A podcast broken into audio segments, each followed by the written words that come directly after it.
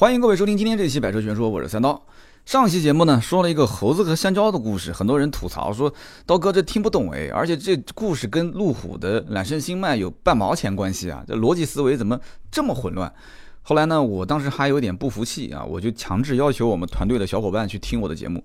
结果呢，我们团队里面的人一致公认说，刀哥以后还是少讲一点这样的故事了啊。他这故事啊。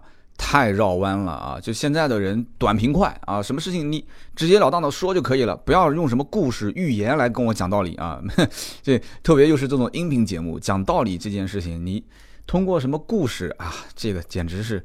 太让人匪夷所思了，所以因此呢，我现在就吃了这个亏啊，就长了这样的一个记性啊。我本来还有一个鼹鼠的故事，我就放到后期啊，等这个天时地利人和的时候再讲给大家听啊。那天我在会上讲，我说下一期节目我要说小鼹鼠的故事，大家说刀哥不要再说了啊，再说你的粉就全掉光了。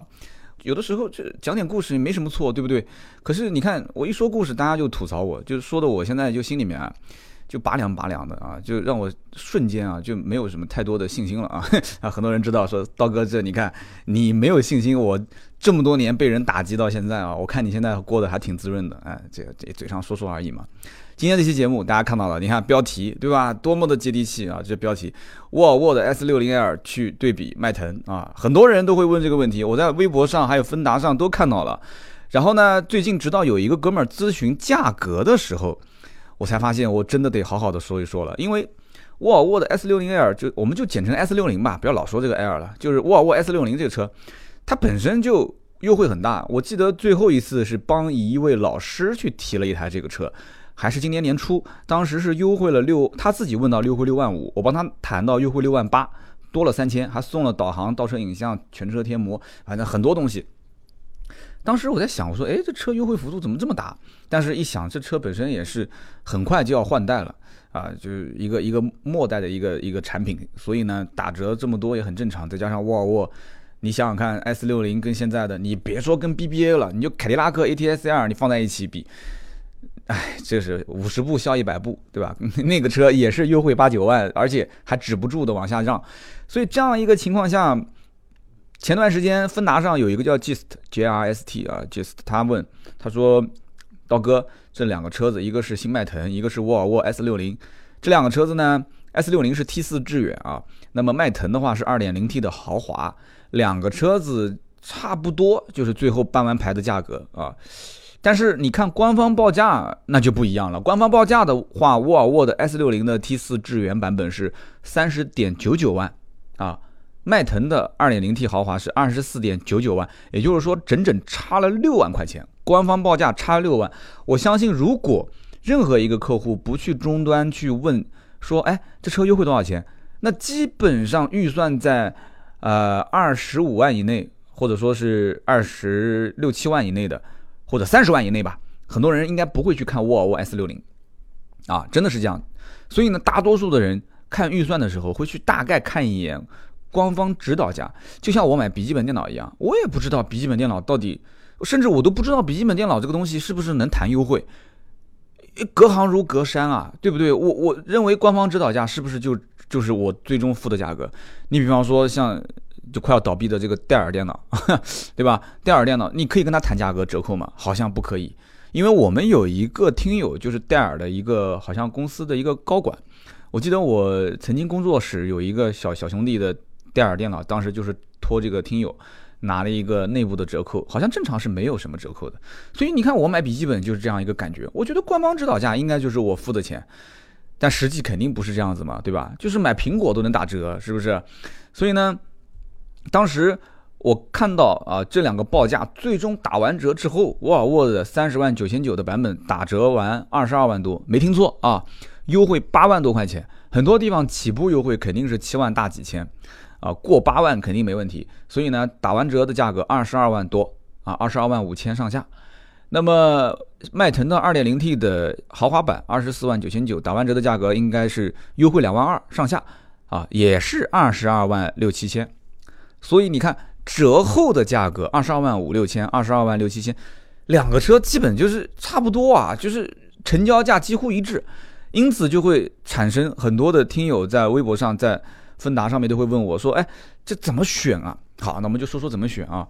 本来这两个车它不在一个竞争维度，因为沃尔沃毕竟它就瘦死的骆驼比马大，即使被吉利收购了啊，亚太沃尔沃它怎么着也是个沃尔沃，而且根据我对于沃尔沃品牌的了解，以及我卖那么多车，身边的那么多的一些客户群体啊，就是沃尔沃是一股清流啊，它不像 BBA 烂大街，对不对？很多人一提到 BBA，哎呀，BBA 这车，哎呀，这怎么讲呢？就卖的多也有卖的多好处，就以后保养维修都很方便。但是呢，奥迪烧机油，对吧？毛宝马嘛，动不动就漏油。然后呢，奔驰好是好，可是奔驰总觉得有点贵，优惠幅度小嘛，对吧？所以呢，你看，就综合下来各有各的优点，各有各的缺点。那么，哎，一提到沃尔沃，那各个基本上都会伸个大拇指，哎，沃尔沃车不错，安全好。但是你真让他去买，哎呀，这个沃尔沃我得考虑考虑。但没人付钱，你知道吗？就没有人付钱。真正愿意买沃尔沃的那些人，他不会去纠结那些事情的，就看上沃尔沃就沃尔沃就它了。而且沃尔沃有个很特别的现象，一般买沃尔沃的人不是自己用。后来我想了一下，如果是我，我也是这样一种人，就是我真的觉得沃尔沃车不错，可是我买了我不会自己开，我给谁开？我给刀嫂开，啊，甚至我可能我们家孩子还小，等我家孩子大了以后，他如果自己觉得开什么车都一样，那我可能也是给他买一辆沃尔沃啊，就前提是等他以后能开车的时候，沃尔沃还是以啊安全著称。啊，是这样的一个品牌的话，那我还是给他买。所以买的这个人一般都不是开的。所以你看，我我身边卖了几辆沃尔沃的车，都是什么？都是老公买给老婆，老婆是大学教授、老师、公务员啊。有的是老爸买给女儿，女儿可能也是大学刚毕业，或者是才工作一两年啊。之前有一辆小车，什么嘉年华、Polo 啊，就换了一辆沃尔沃，又低调啊，讲起来又安全。女孩对车也没什么要求啊，看起来哎也还行，口碑也不错啊，因为毕竟是个社交符号嘛，对不对？完了之后呢，又比较安全，老爸老妈买了也放也放心，所以在这样的一个前提条件下，沃尔沃的品牌其实有它的先天性的优势。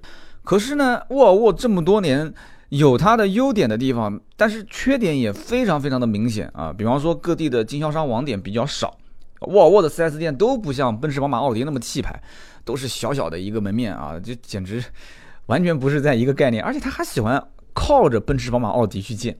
我看到很多城市的沃尔沃的店都离奔驰、宝马不远，你店面本身不够那么奢华，你就不要在宝马、奥迪、奔驰的店旁边了。你说是不是？这不被人打脸吗？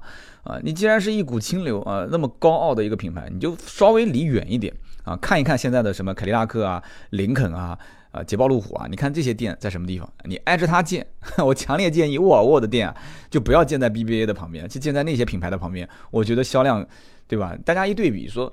哎，那些车销量更少。哎，沃尔沃相对来讲，在这些车当中还是属于销量比较多的，啊，那些店里面可能一天就来那么一两批客户，但是沃尔沃的店来个十批客户，他觉得说，哎，这个店好像人气挺旺的。你在奥迪、宝马、奔驰店旁边开沃尔沃 4S 店，那宝宝马、奥迪、奔驰都跟菜市场一样的。一到周末，大家知道，一到周末那个奥迪的店、宝马、奔驰的店，我的天哪，各种活动，各种那种团购，然后各种哇，就跟菜市场一样。那你再看沃尔沃的店。就明显，其实也有人，但是明显人就少很多很多。那你想，就像吃饭一样的，我是去那个饭馆的人多的店，还是去一个一个人都没有，服务员比吃饭的人还多的店？那我肯定是去人多的店。嘛。就买车其实也是一样，很多人对于品牌本身他没有那种忠诚度的时候，他到了一个 4S 园区的时候，他也要瞄一瞄，开车逛一逛，看一看，对吧？哪个店。人多，哪个店人少，那谁都不愿意去选择一个冷门的品牌。那么继续往下说啊，呃，当下的 S 六零这一代产品其实已经落后于目前啊，像比方说大家应该知道我要说的 S 九零系列 V 九零 CC，就它已经落后于这一代产品了。为什么呢？因为叉 C 六零大家知道的，就这个六零系列，叉 C 六零 V 六零 S 六零这一个系列，我也不知道这舒肤哥到底是葫芦里面卖的什么药啊。最近的一次成都车展，叉 C 六零又放了一次鸽子。那之前今年四月份吧，上海车展也没展出啊。上海车展不展示，成都车展也不展示。这个六零系列，因为你只要看到了 XC 六零，有人讲 XC 六零这不就是叉 C 九零的这一个缩小版吗？好，XC 六零你要看到之后，其实整个六零系列的设计语言，包括有很多人讲说，这个九零系列很多的一些技术啊，很多的一些技术会。下放到六零系列上，其实我是想看一看到底会下放多少，是不是跟像奔驰一样啊，S 级、E 级、C 级，它真的是把很多的一些技术就除了那些特别夸张的这种什么非常超前的主动安全啊，或者是一些呃什么什么夜视功能，这太夸张了嘛？你说一辆奔驰的 C，你说带夜视功能，你真的装这个功能，我也不敢买啊，那价格肯定不便宜，对不对？就基本上我想看一看啊，沃尔沃是把哪些九零系列的技术下放到了六零系列上？其实看到了 XC 六零，基本上也就能预知 V 六零跟。S 六零这一些后面要改款的车，我们会得到一些什么样的变化？那么造型其实不用看了，网上已经有官图啊，已经有有放出来。造型还是那个雷神之锤的大灯嘛，直瀑式的前面的中网，和现在的目前在售的 S 六零差别还是比较大的啊，就很明显，就像是最新的这种装潢的风格。你再看以前的这个，就现在在售的这个，已经是最后就是末尾的末代的这个产品 S 六零，就明显是有点。老气的这种感觉啊，老态龙钟的感觉，所以呢，就针对这种时尚的感觉，就仅仅是感觉或者说是设计语言来讲的话，S 六零是有一点点落后了。你要如果跟现在的新迈腾去比，那新迈腾不用讲了吗？最新的设计语言，但也有人是这么说的，也有人说，啊，大众现在的很多设计工程呃设计师啊，就已经是特别偷懒了。以后本身平台就是模块化的，对吧？MQB 平台，那么外形设计。我一会儿后面还要说一个肇事逃逸的故事，就是撞了一辆大众的车，那个撞完之后，我们的听友那哥们儿跑掉了，他自己以为是辆速腾，结果对方打电话过来说：“哥们儿，你是不是撞了我的车了？啊，你要承认的话，我就跟你私了。”结果人家说那是辆迈腾，你现在让这哥们儿去回忆，他也回忆不出来到底是辆速腾还是迈腾啊，他只能捏着鼻子就认了。那怎么办呢？因为你肇事逃逸嘛。一会儿我们再说那个故事。所以你看。迈腾的造型设计啊，虽然说其实我觉得这么多年大众没什么变化，但是毕竟啊，从大灯、尾灯啊，从外形、从内饰上，还是代表着当下最新的一些设计语言。所以这一方面，我觉得沃尔沃的 S 六零的这个老老版本啊，是吃一点亏的啊，是吃一点亏的。好，接着再往下说，从大小空间上，沃尔沃 S 六零和迈腾其实两个对比，谁都不比谁啊更具有优势。半斤八两，所以因此对于家用实用性上来讲，我觉得空间这两个车其实没什么毛病。那么再往下讲豪华度，沃尔沃瘦死的骆驼比马大，它就是豪华品牌，你这没有办法去去推翻它的。它哪怕卖的不好，哪怕它就卖一台车，它也是豪华品牌，对不对？你开在路上，别人一看啊，沃尔沃，对吧？这社会的地位、品位、品质、生活品质啊，就各方面，你就就对吧？车子就是面子。我始终就这么认为，你不认可，那我也也是这个观点。S 六零啊，沃尔沃，你首先它是一个沃尔沃，很多地方叫富豪。你这样的一个车，很多人其实他也搞不懂，就是什么 S 四零代表着什么级别，六零代表什么级别，九零代表什么级别。还有人讲说 S 六零是跟 A 六一个级别的，啊，也有人讲说 S 六零是跟 A 四一个级别的，就很多人他也搞得很模糊，他也不是很清楚，对不对？很多人都认不认不出 S 四零跟 S 六零有什么区别，在路上开。所以，因此你开这个车，别人只知道它是一辆沃尔沃，只知道它是一辆沃尔沃，只知道沃尔沃的这些用户群体，哎，口碑还不错啊，可能知识分子多一些，呃，学识涵养各方面啊，相对来讲，就是我看到有一个，呃，当时一个报道说，整个的受教育程度最高的啊，一个是沃尔沃，一个雷克萨斯啊，两个，我也不知道是怎么统计的。当然了，就有开这两种车的人肯定很开心，对不对？那有没有开过这两种车？那受教育程度最低的是什么？路虎，大家估计知道我要说路虎了啊，所以那可能开路虎的人就要在节目的下方喷我了。那你你你不许贬低我们开路虎的人啊！我是留学的博士啊，啊，留学博士开路虎的，我身边好像还真的一个都没有 啊。留学的博士都是坐地铁上班啊。那么继续往下聊啊，外形方面我刚刚也说了啊，然后从品牌方面我也说了。车的长宽高大小这些，我觉得大家都可以去比一比，但是我个人认为这些都不是重点，重点是什么？重点就是一个即将换代的款型和一个已经换代完毕啊，当下的当红炸子鸡啊，新款，老百姓又认大众的品牌，就这两个车之间到底怎么选？一个冷门品牌，一个热门品牌，一个是豪华品牌，一个普通品牌啊，一个马上就要很明确要换代了。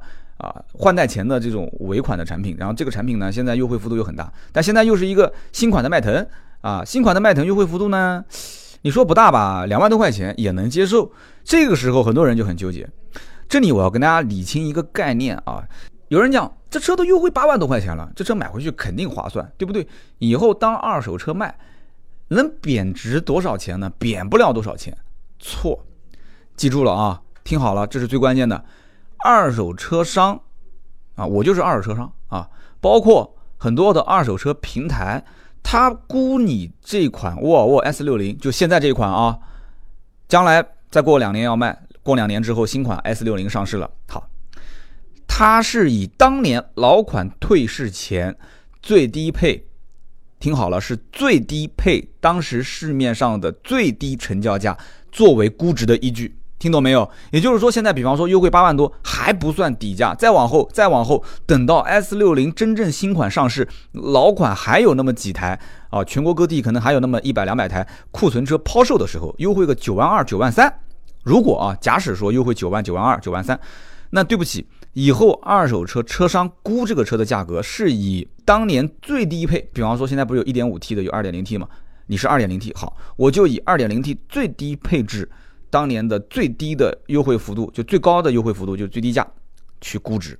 那么你想再折合两到三年的这样的一个贬值率，那你的贬值跟正常的像迈腾是一个新款的车型，你说优惠幅度少，将来贬值高，但是你过个两年，它还是新款迈腾，只是小改款，没什么大的变化。好，两年之后再估值，它就以当下的优惠幅度去估你现在在售的这个款型的车。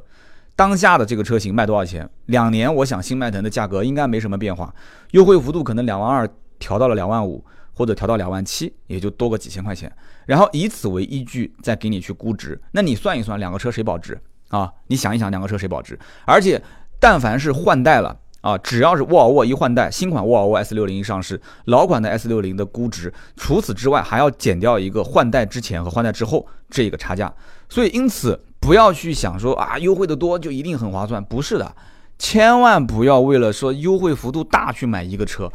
再次提醒各位啊，就千万不能这么玩。你真正喜欢它，你觉得沃尔沃的性价比不错啊，沃尔沃的品牌我也很喜欢啊，将来的维修保养我也知道这个车比较小众，4S 店不多啊，可能零配件也比较贵，我都能接受。车子也比较重，驾驶起来速度感、提速感都不是很强，这是我的真实感受啊。我开过沃尔沃的车，S 四零、六零、V 四零我都开过，没有问题，都是一样的，就感觉车很重，给油的时候总是慢半拍。但是你觉得这个驾驶感受不是我最想要的，我要的是安全啊，我要的是这个北欧的这种品质啊，内饰的那种简约的品质，我要的是那种环保。OK，没问题，你就选沃尔沃啊，你就选沃尔沃。可是你要问我说，刀哥，可是我不这么认为，我就觉得迈腾的 2.0T 豪华版配置高，我就认大众的牌子，我觉得大众的造型作为对外去接待客户，也可以作为家用，空间也不错。啊，就无非可能将来烧烧机油呗，但我能接受啊。双离合变速箱将来无非就是有点顿挫，我也能接受啊。坏了就修呗，反正三年质保，对吧？好，你能认可这些没问题，你就去买大众。所以这两点我觉得买哪个都不亏。但是你作为我来讲，有人讲说了半天，刀哥你怎么选？那我怎么选呢？如果是我去买，我告诉你，我的观点非常明确，我肯定是考虑到家用啊，包括商务啊，平时毕竟跟兄弟们要聚会啊，吃个饭啊什么的，我选迈腾。啊，不用说，我买我肯定选迈腾。可是如果我给刀嫂买车，那我一定是给他买沃尔沃 S 六零，对吧？不用讲嘛，百分之百我给他买一个白色的啊，或者给他买个低调一点的银灰色的啊，我给他买个 S 六零。为什么？我觉得当下 S 六零性价比很高，你给他买将来的新款没有用啊。对他来讲，什么新款老款，只他只分新车跟旧车，新车跟二手车，他不会分新款老款。你就跟你就告诉刀嫂说，这是当下最新款、最前沿、最流行、最时尚的设计。他看了一眼，说：“嗯，不错，我还是挺喜欢的。那不就行了吗？对不对？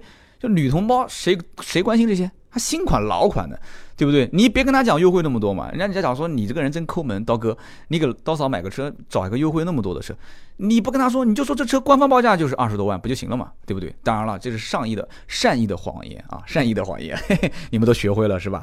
所以呢，要我给刀嫂买车，我觉得啊，这个车性价比很高啊，开在路上小坦克啊，他带着我家。宝贝千金出去，我也挺放心的，对吧？就不管是不管是撞撞什么东西，你只要不撞人，反正我觉得车内的人员安全啊，有有一点自私的心理啊，我觉得最起码是有保障的。所以因此，我还是偏向于啊，给刀嫂买车买沃尔沃。我之前我记得在节目里面我曾经也说过啊，给刀嫂如果再买换车，我可能首选沃尔沃。那我自己嘛，那可能是偏个性啊，各方面偏商务啊，就各种骚抛啊，对吧？就有钱作是不是？你要有点闲钱，你肯定也作嘛。那么。当然了，我现在目前还没有闲钱去做啊，就如果有，那肯定做。那么沃尔沃啊，很多人讲说关于安全，其实说句公道话，这个级别的车，你说迈腾不安全吗？那肯定讲，你要说迈腾不安全，别人讲这期节目就是沃尔沃充值了嘛，对不对？迈腾其实主动安全、被动安全做的也很好，大众嘛，对不对？大众做被动安全、主动安全也很强势的。现在主流品牌其实做的都不错，但是我要强调两点，第一点。这个沃尔沃它在四川的工厂生产，大家记住了啊，它有一部分车型是出口到美国的，就是沃尔沃 S 六零不加长，就是正常的标准轴距版本。那么换句话讲，就是说美版的 S 六零和现在国内卖的 S 六零 L 就是加长版本都是共线生产，这一点我觉得是很良心的啊，是很，所以它的整个的零部件的这些供应链的体系，它是按照全球标准。这一点你去问一问四川，如果有沃尔沃工厂的兄弟，你可以去问他一下啊。我们听友当中就有在这个成都工厂里面工作的啊，就是沃尔沃工厂里面工作的。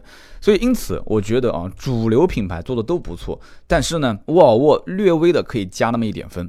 而且大家如果要是稍微再了解一点，沃尔沃的车出去做碰撞，而且不是国内的这个 C N Cap 啊，是 E N Cap，欧洲的碰撞标准最严格的。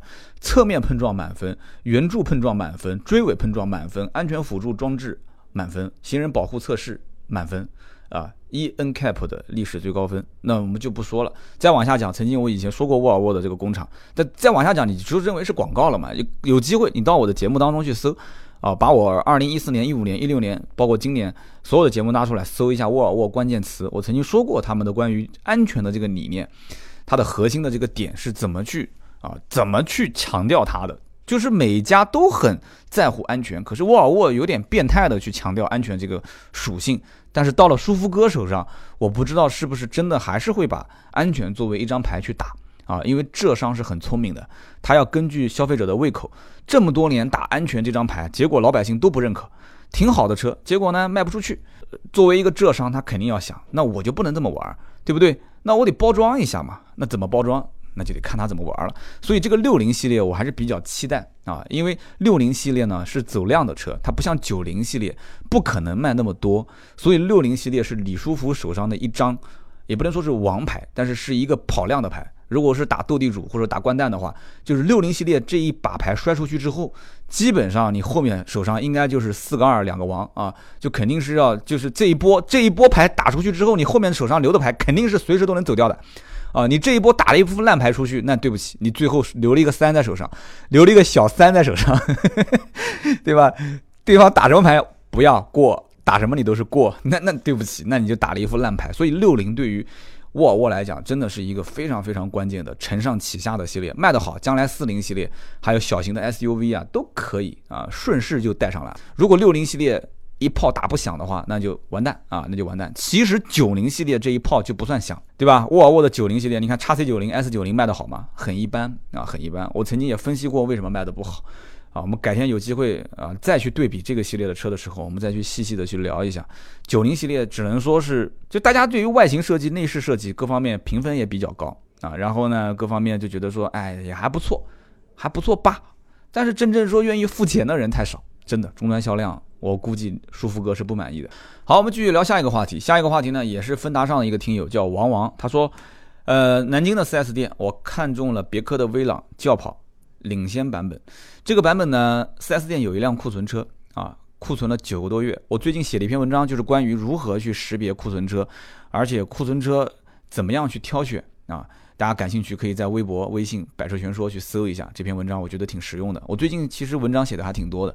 因为我想了一下子，就是有些干货的东西，节目里面去说呢，它留存下来的东西是音频。很多人他可能过了时间久了以后，他不太会去听。可是文章文字的东西呢，它可以留存下来。大家也可以，如果方便的话，帮我转发，可以让更多的人通过文字去了解你。所以这个干货变成文字，我觉得还是挺干、挺关键的啊！啊，写了一篇关于库存车的选购。那么这个哥们儿就说，他说我看到一辆啊，在南京。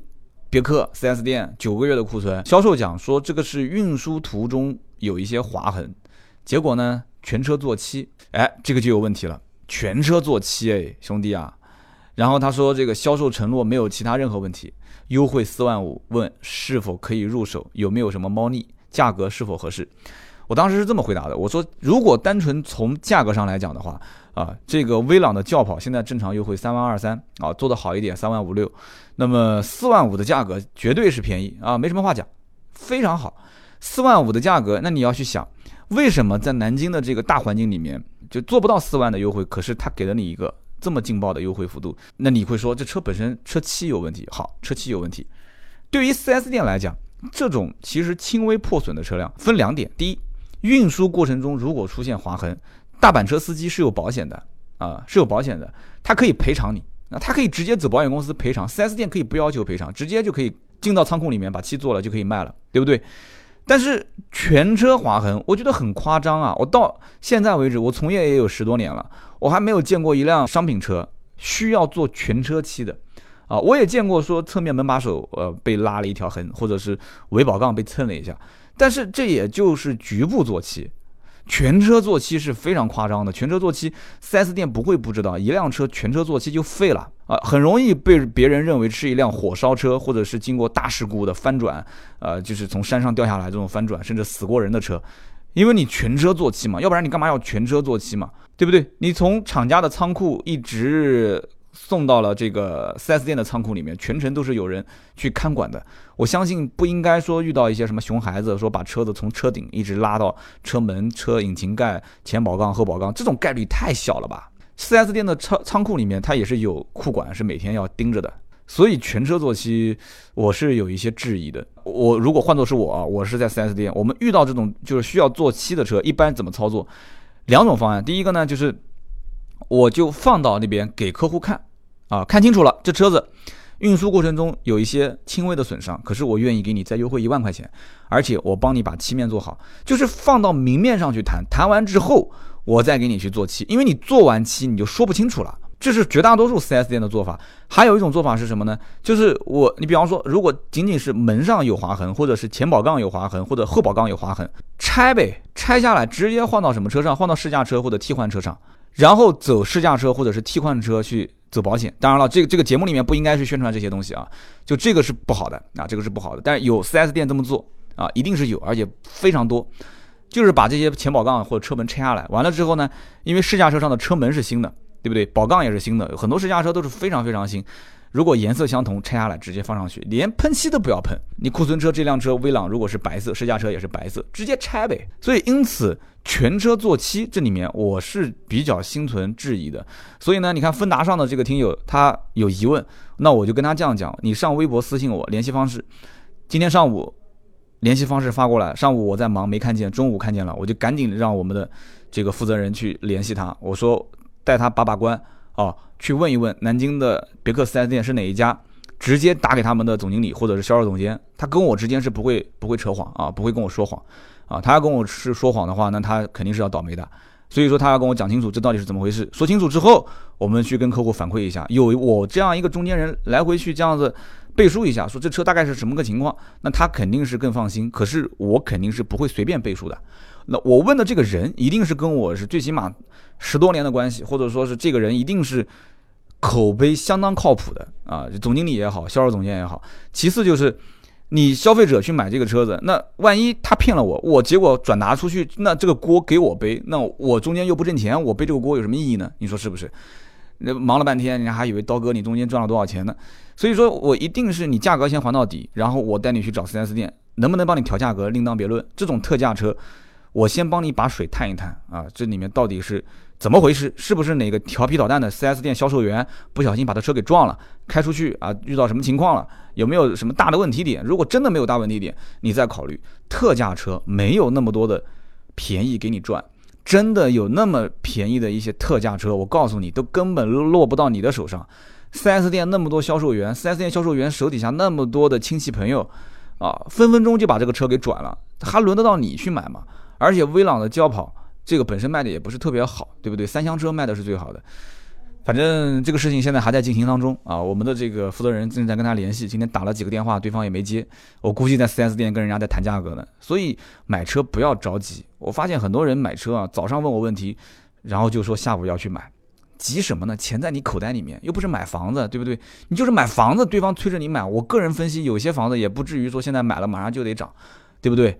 你也得要是择情况而定嘛，好吧？所以说，关于性价比啊这种东西，关于优惠幅度这种东西，我觉得是相对的，千万不要绝对的去为了追求性价比，去追求优惠幅度越大越好，越大越好，就去买那些特价车。买特价车十个买，我跟你说，九个会后悔啊，九个会后悔，其中四五个都是上当的，上当受骗的，肯定会有问题的。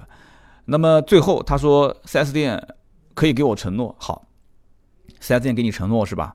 那你就记住了，什么叫做承诺？承诺不是口头上的，也不是销售员给你签个字，也不是销售总监给你签个字，谁给你签字都没有用，找谁签，找谁签都没毛用，盖章啊，盖 4S 店的公章、财务章，盖上红红印印的章之后，把这句话写清楚了，此车只有全车漆面做过，啊，做过油漆。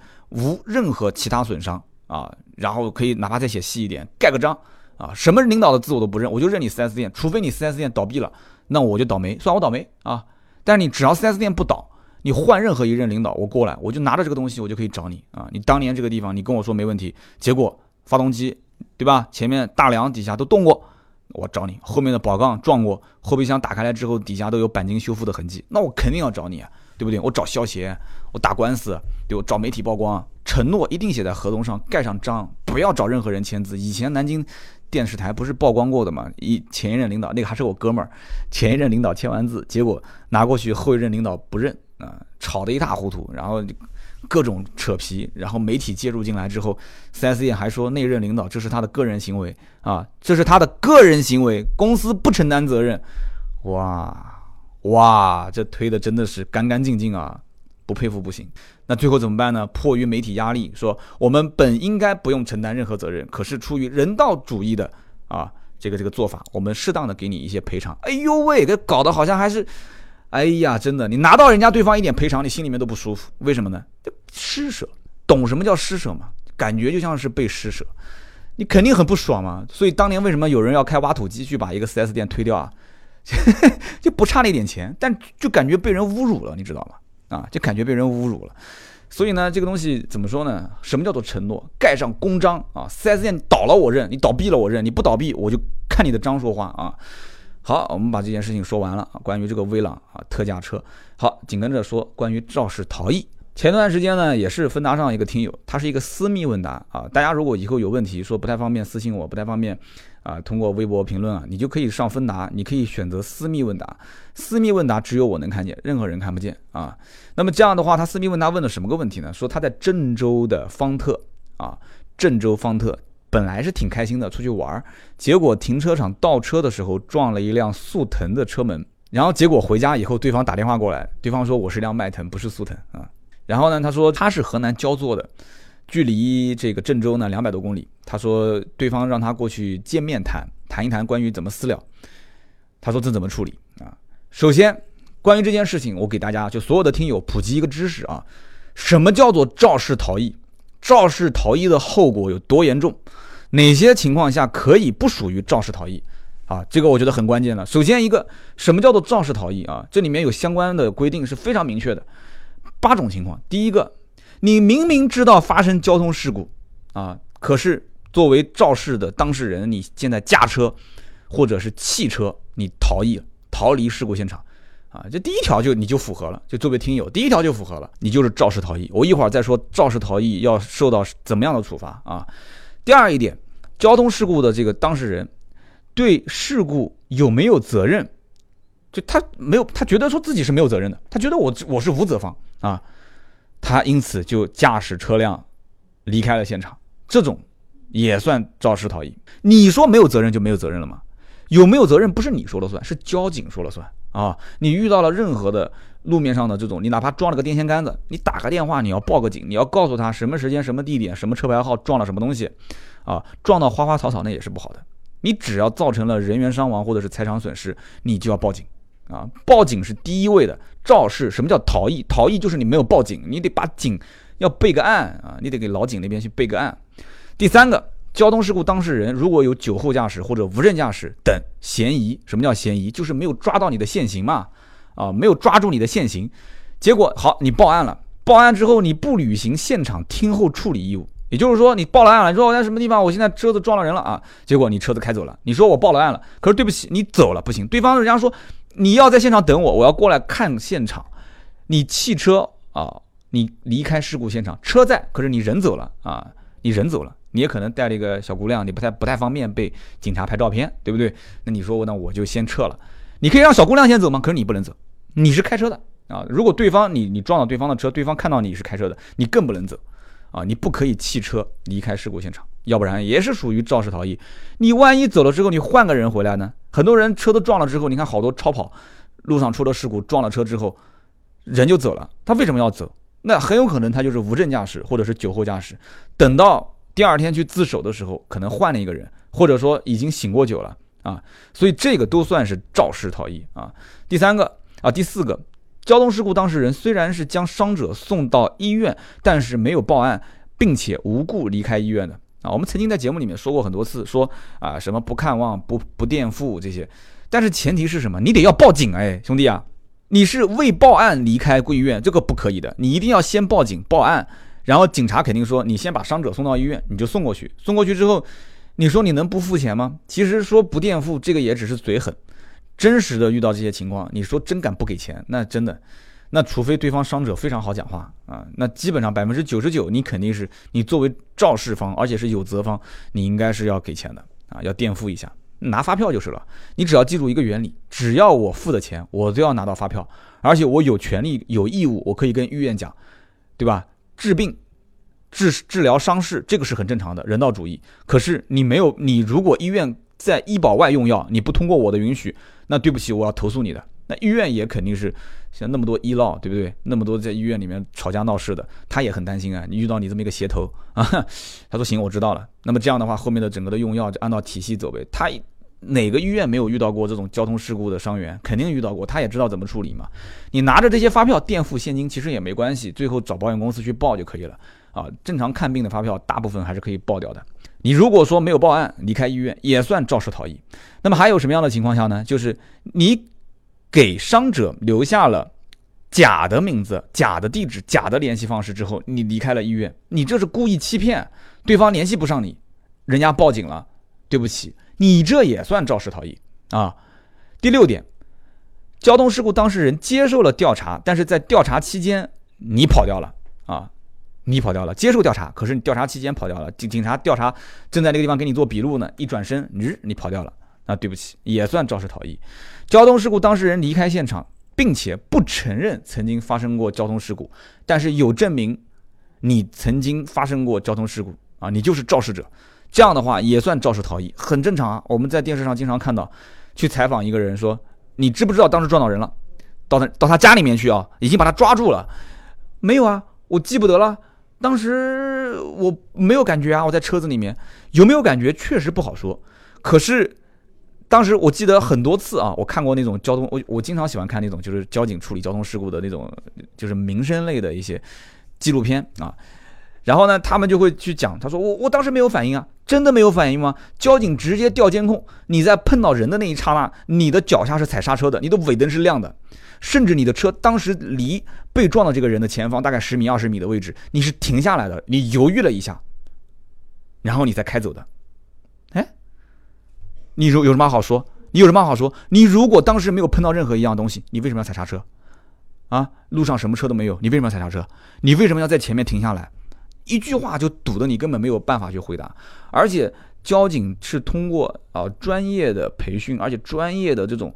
就这么多年的这些经验判断，如果仅仅是轻微的你擦了别人的胳膊，或者是轻微的，对吧？就就可能就是刮了一下别人的脚，你的车上没什么损伤，对方也没什么损伤，这种老交警一看就知道。可是你对方给你都直接连人带膀子就甩了老远老远，你说你一点感觉没有？不可能啊！我曾经那期成都车展的节目我说过，成都车展我说后面的车仅仅是轻轻的碰了我们一下，我整个车内的晃动就非常明显。你更何况是撞了人呢，对不对？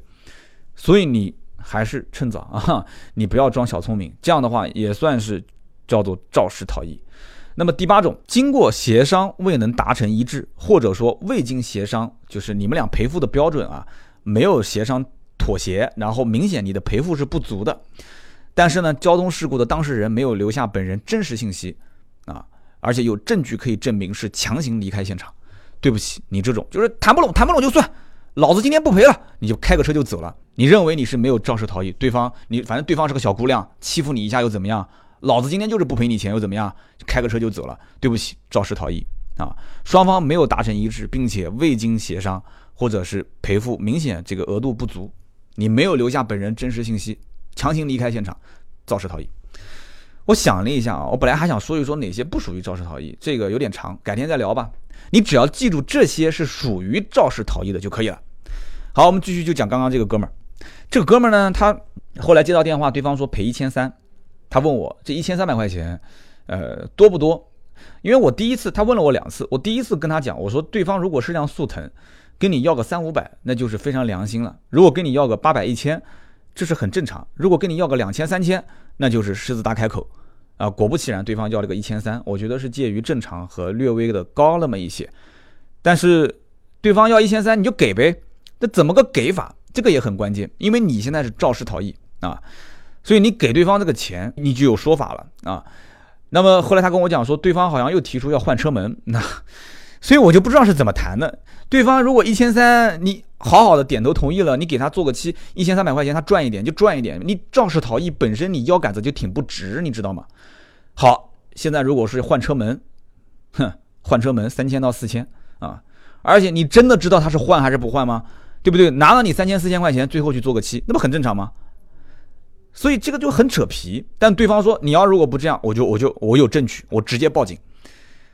好，我就跟你们说一说肇事逃逸的后果啊。肇事逃逸啊，都分为民事责任、行政责任和刑事责任啊。一听就知道这里面就很复杂。民事责任就是《中华人民共和国道路交通安全法实施条例》九十二条规定。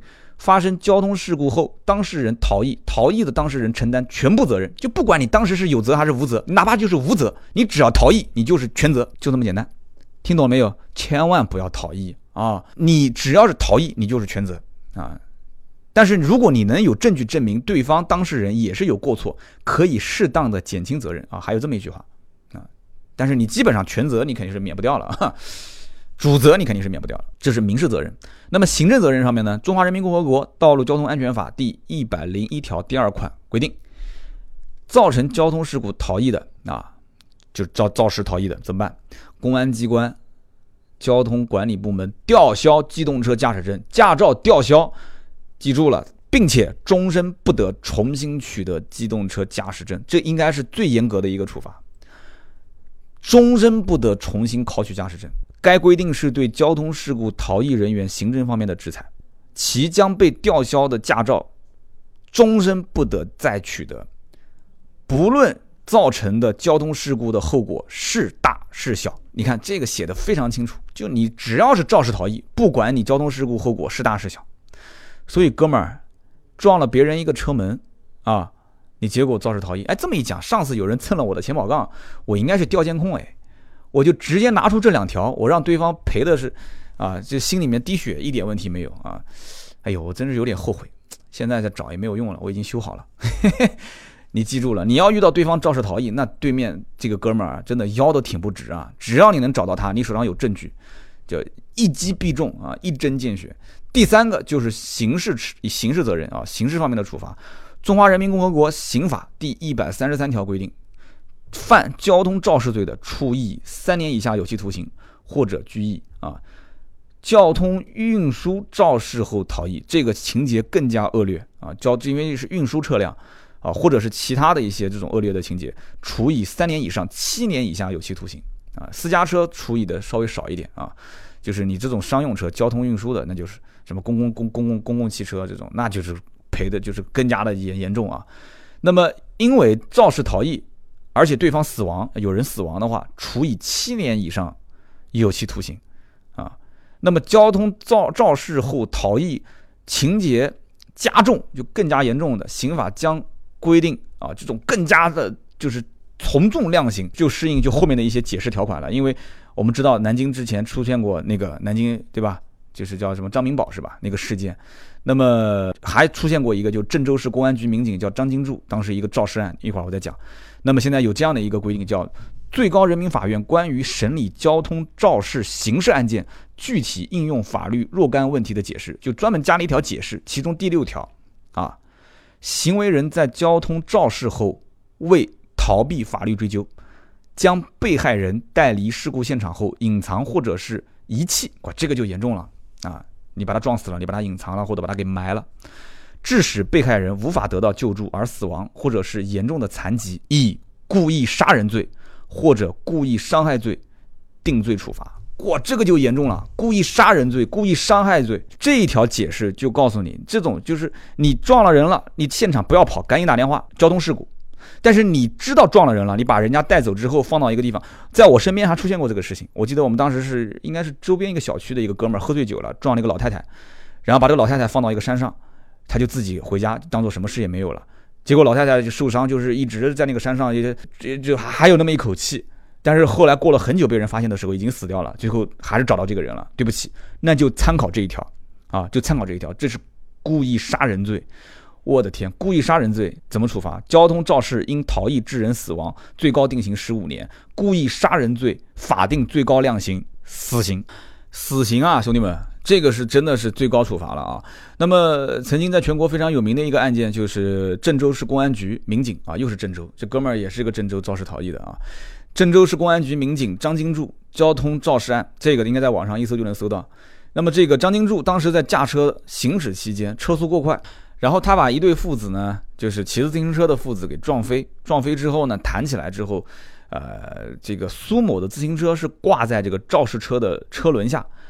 结果这个旁边的群众不停的在惊呼，然后这个张某他肯定知道自己自己是撞到人了，但是一路狂狂奔，啊一路狂奔，拖行了一点五公里，最后是被武警，还有包括群众的车辆最后是拦截下来，那么最终这个苏东海就是包括这个苏磊父子两个人抢救无效死亡，那么这个事件法院最终是以故意伤害罪判处张某死刑啊。而且这个还有一个叫做交通肇事罪，是判处三年有期徒刑。那么数罪并罚，最后是死刑。所以说一定要记清楚，肇事逃逸是一个非常非常恶劣的行为啊！